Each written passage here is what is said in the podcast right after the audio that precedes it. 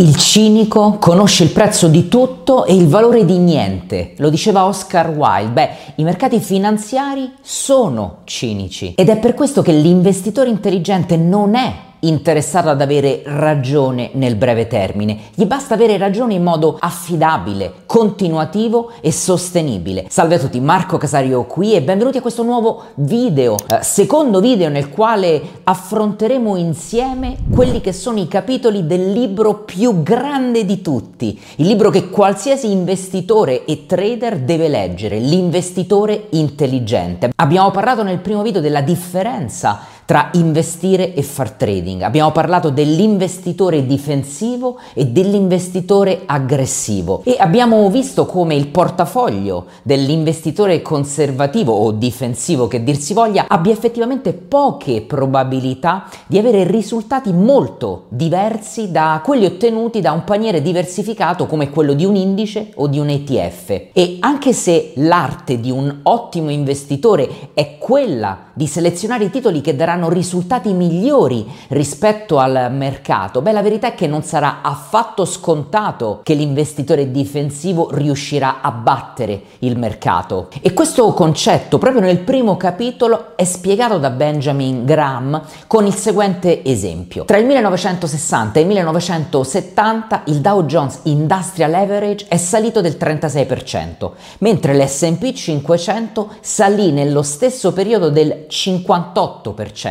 Bene, ma chi si poteva immaginare che nel 1960 il paniere dell'S&P 500 poteva battere i titoli azionari dei 30 aristocrats del Dow Jones, le 30 migliori aziende che così bene avevano performato nel passato? Beh, nessuno poteva prevederlo. E proprio perché nessuno è in grado di prevedere il futuro, l'investitore difensivo deve limitarsi alle azioni di aziende importanti con una lunga storia di profitto e con condizioni finanziarie solide. Già lo so la domanda che vi state facendo, non sarebbe meglio allora investire in un ETF? Beh, in pratica quello che l'autore ci sta dicendo effettivamente è proprio quello di creare un portafoglio pigro, un lazy portfolio. I lazy portfolio sono quei portafogli costruiti con 4, 5, 6, 7 ETF che sono già strumenti finanziari altamente diversificati sia dal punto di vista degli asset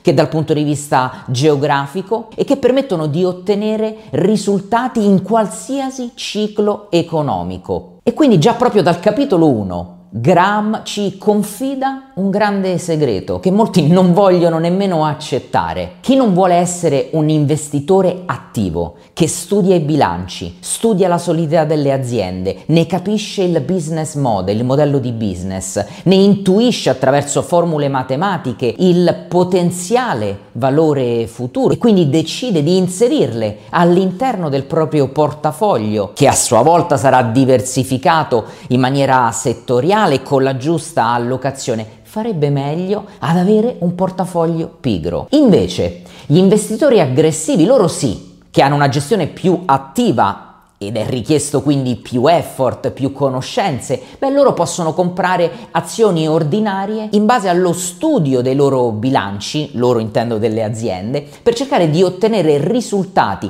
complessivi migliori. E in che modo possono raggiungere questo obiettivo. Ci dà dei consigli nel primo capitolo del libro Benjamin. Il primo, far trading sul mercato, ovvero comprare o vendere allo scoperto con strategie di momentum, studio della price action, pattern di analisi tecnica, oppure altra metodologia, selettività a breve termine, che vuol dire comprare azioni che dichiarano o si aspettano un aumento degli utili o per le quali ci si attende qualche sviluppo positivo nel futuro, un nuovo prodotto lanciato, il cambio del management per esempio, o ancora selettività a lungo termine, ovvero studiare il comportamento e la crescita passata di un'azienda presumendo che questa continuerà a crescere nel futuro. Vedete, nel tentativo di selezionare dei titoli, l'investitore si trova fondamentalmente fondamentalmente due grandissimi ostacoli, la fallibilità umana e la natura della concorrenza. L'essere umano può sbagliarsi, ovviamente, nella stima futura che necessita delle assunzioni e quindi estremamente soggettive e anche se ha ragione il prezzo del mercato potrebbe già riflettere appieno tutte quante queste previsioni. Quindi vedete la conclusione logica, quello che dice l'autore è che per avere una probabilità di ottenere in modo continuativo risultati migliori della media, beh, l'investitore deve adottare strategie che sono solide e promettenti, ma soprattutto non troppo popolari a Wall Street. Ci torneremo sul concetto di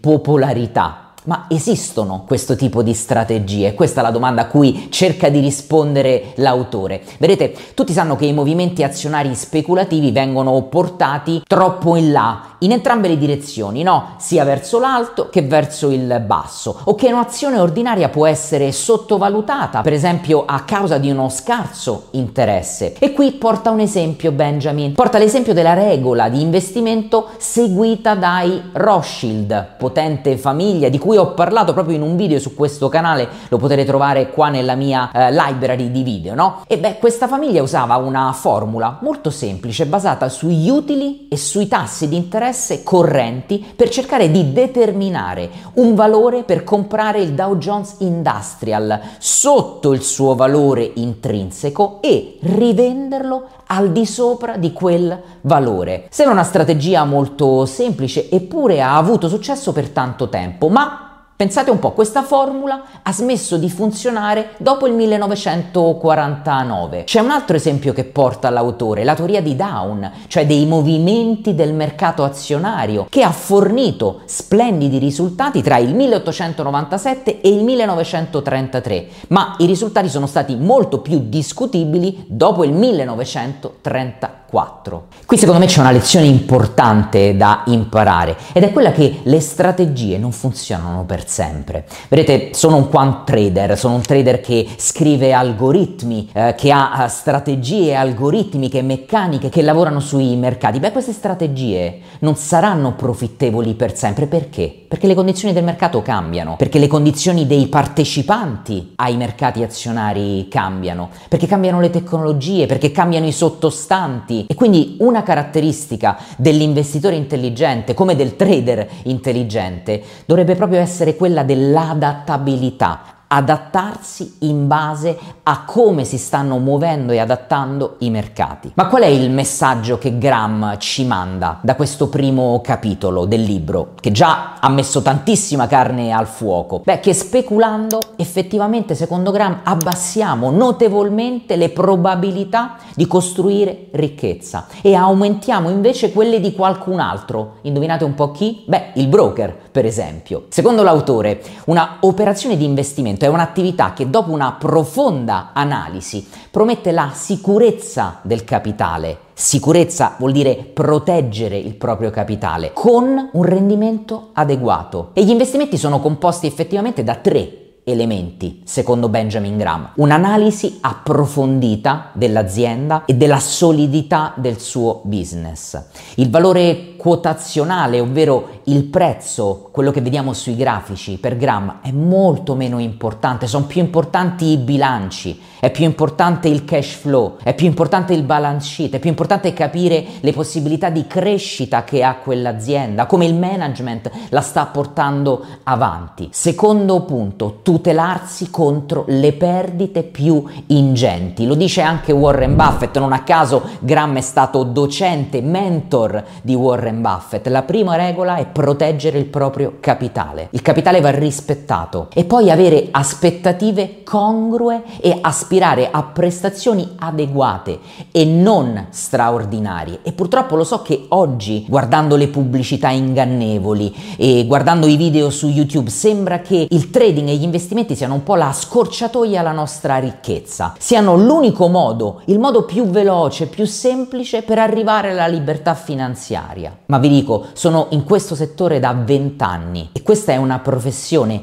e come tutte le professioni richiede studio, impegno, richiede effort, richiede concentrazione, non è qualcosa che si impara dal giorno alla notte e non c'è nessuna scorciatoia a Wall Street. I mercati finanziari non stanno lì per regalarvi soldi, stanno lì per toglierveli i soldi. Ed è per questo che dobbiamo avere un processo, delle strategie, dobbiamo essere analitici, dobbiamo lasciare da parte le nostre emozioni quando prendiamo delle decisioni. Questo è l'unico modo per generare profitto in maniera costante e continuativa. E su questo Graham è molto preciso e insistente. Un rendimento, una performance adeguata e non puntare e concentrarsi a vincere il biglietto della lotteria. Vedete, un investitore calcola il valore di un titolo sulla base del valore della attività. Un trader invece scommette in maniera più o meno oggettiva, più o meno analitica, tanto sarà più robusto il suo processo, esclusivamente sul prezzo di mercato di quel titolo. Quindi sul fatto che il titolo potrà salire o scendere. Le condizioni fondamentali sono meno importanti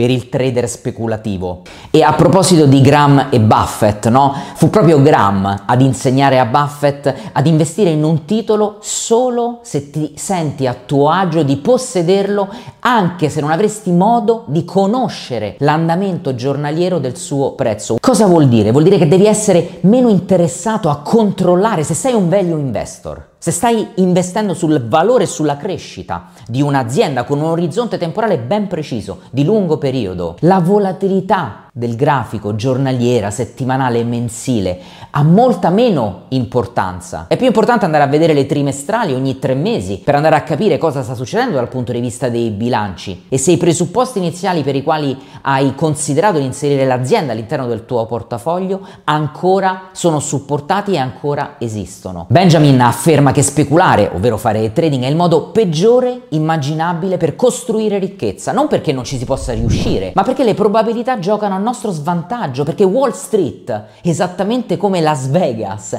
ha calibrato le possibilità in modo tale che vince sempre il banco contro chiunque cerchi di batterlo al suo gioco. Infatti investire significa giocare in un casino, un casino però particolare in cui alla fine non si può perdere a patto di giocare sempre secondo le regole che mantengono le probabilità a nostro favore. Ricordare sempre che le persone che investono guadagnano soldi per se stesse, mentre i trader fanno guadagnare soldi al broker e poi se sono molto bravi a se stessi. E non è un caso che è molto più pubblicizzata e resa affascinante la parte del trading rispetto alle virtù dell'investitore, perché un investitore di lungo termine che compra 10 titoli e li tiene per i prossimi 7, 8, 10, 15 anni nel portafoglio fa guadagnare molto poco un broker o un exchange. Il trader che fa invece dei trading e che apre e chiude posizioni ogni quarto d'ora, eh, tantissime posizioni al giorno in una settimana, beh quello sì che è un grande investimento per il broker dal punto di vista di generazione del reddito, reddito per chi? Reddito per il broker. Ed è proprio questa velocità che rischia di uccidere il tuo conto, esattamente come accadde negli anni 90 negli Stati Uniti, no? L'America era caratterizzata da una fortissima speculazione e avvertiva in maniera contemporanea tutti i partecipanti ai mercati finanziari non avvertivano questa FOMO, la paura di perdere l'opportunità della loro vita. E tutto questo, indovinate un po', dove portò? Portò alla bolla tech la bolla di internet a inizio del 2000. Vedete, ogni tecnica di allocazione, diversificazione, correlazione all'epoca saltò e sebbene all'inizio sembrava tutto potesse salire a ritmi alti in maniera inarrestabile, ad un certo punto il castello di carte è crollato. L'autore secondo me porta un esempio nel libro molto efficace, no? Ovvero ci sono due luoghi, la città e la città B, che sono ad una distanza di 200 km. Bene, se mi attengo ai limiti di velocità e di sicurezza e vado a 100 km orari, copro questa distanza in due ore. Però se invece infrango la legge e faccio un viaggio meno sicuro, andando al doppio della velocità, posso arrivarci con la metà del tempo. Bene, se decido di farlo, andare a 200 km orari, sopravvivo, riesco ad arrivare alla città, beh, questo significa che ho ragione? Questo dimostra soltanto che sono stato fortunato, che non ho preso una multa e che non mi è successo niente, non ho fatto incidente e non sono morto. Non dimostra che allora conviene percorrere quella strada a 200 km orari invece di rispettare leggi sulla sicurezza e sulla velocità. Vedete, i trucchi veloci per battere il mercato sono la stessa cosa di questo esempio. Funzionano nel breve periodo, ma nel lungo periodo rischiano di distruggere per sempre il capitale. Di nuovo non è un caso che le pubblicità che vogliono promuovere il trading facciano leva sulla facilità, la velocità. È facile, non richiede impegno, bastano 5 minuti al giorno, non dovete studiare tanto, potete farlo da qualsiasi parte del, del mondo. Vi serve un piccolo capitale e Pensate un po', potete pure diventare ricchi. Vedete, le pubblicità tendono a fare una propaganda che è seriamente polarizzata sul trading speculativo, con un approccio troppo semplicistico, ma soprattutto completamente irrazionale, perché devono vendere il sogno, perché la gente si innamora del sogno, vuole percorrere il sogno. La massa, le persone non vogliono impegnarsi, non vogliono sudare, non vogliono percorrere la, la strada giusta che è lunga, piena di insidie, insidie alle quali dobbiamo far fronte, vogliono le scorciatoie. E tornando all'America, nel 1999 c'erano 6 milioni di persone che facevano trading online in maniera veloce, senza nessuna strategia o senza nessuna tecnica, nessuna conoscenza dei mercati finanziari. Si limitavano a fare quello che funzionava nel breve termine e all'epoca tutto quanto saliva, quindi andava tutto bene. Ma qualcosa si ruppe. Quando ci fu la bolla, caddero in tantissimi e molti non si rialzarono più. Il libro porta poi un altro brillante esempio eh, di un libro a sua volta che si chiama What Works on Wall Street, cosa funziona a Wall Street. Beh, questo libro prometteva e professava una strategia che dal 1954 al 1994 aveva trasformato 10.000 dollari in 8 milioni, battendo investendo Wall Street e facendo un rendimento annuo del 18,2%. Poco dopo l'autore del libro aprì quattro fondi di investimenti, brevettò le sue strategie automatizzate ma indovinate un po' che accadde? Poco dopo due dei fondi, proprio nei primi mesi del 2000, dovettero chiudere e con la bolla di internet chiuse tutti quanti i suoi fondi. E poi ci fu l'altro esempio della rivista Money che scoprì che, pensate, un portafoglio composto da azioni i cui nomi non contenevano lettere ripetute al loro interno erano state in grado di battere Wall Street per un lungo periodo. Ma questa strategia ha funzionato finché poi non ha funzionato più. Perché lo sapete qual è la grande verità? È che c'è solo una cosa su Wall Street che non va mai in ribasso sono le idee stupide. Comunque con questo non voglio dire, e lo si capisce anche già dal primo capitolo, ma poi quando andremo ad affrontare le altre parti del libro emergerà di nuovo, Graham non era contrario al trading speculativo, anzi diceva semplicemente di allocargli una porzione del proprio capitale contenuta. Parlava del 10% perché nel bene o nel male la verità è che la natura umana è fatta in questo modo, la natura umana è fatta per speculare e quindi è inutile tentare di sopprimere questo istinto umano animalesco che abbiamo. Basta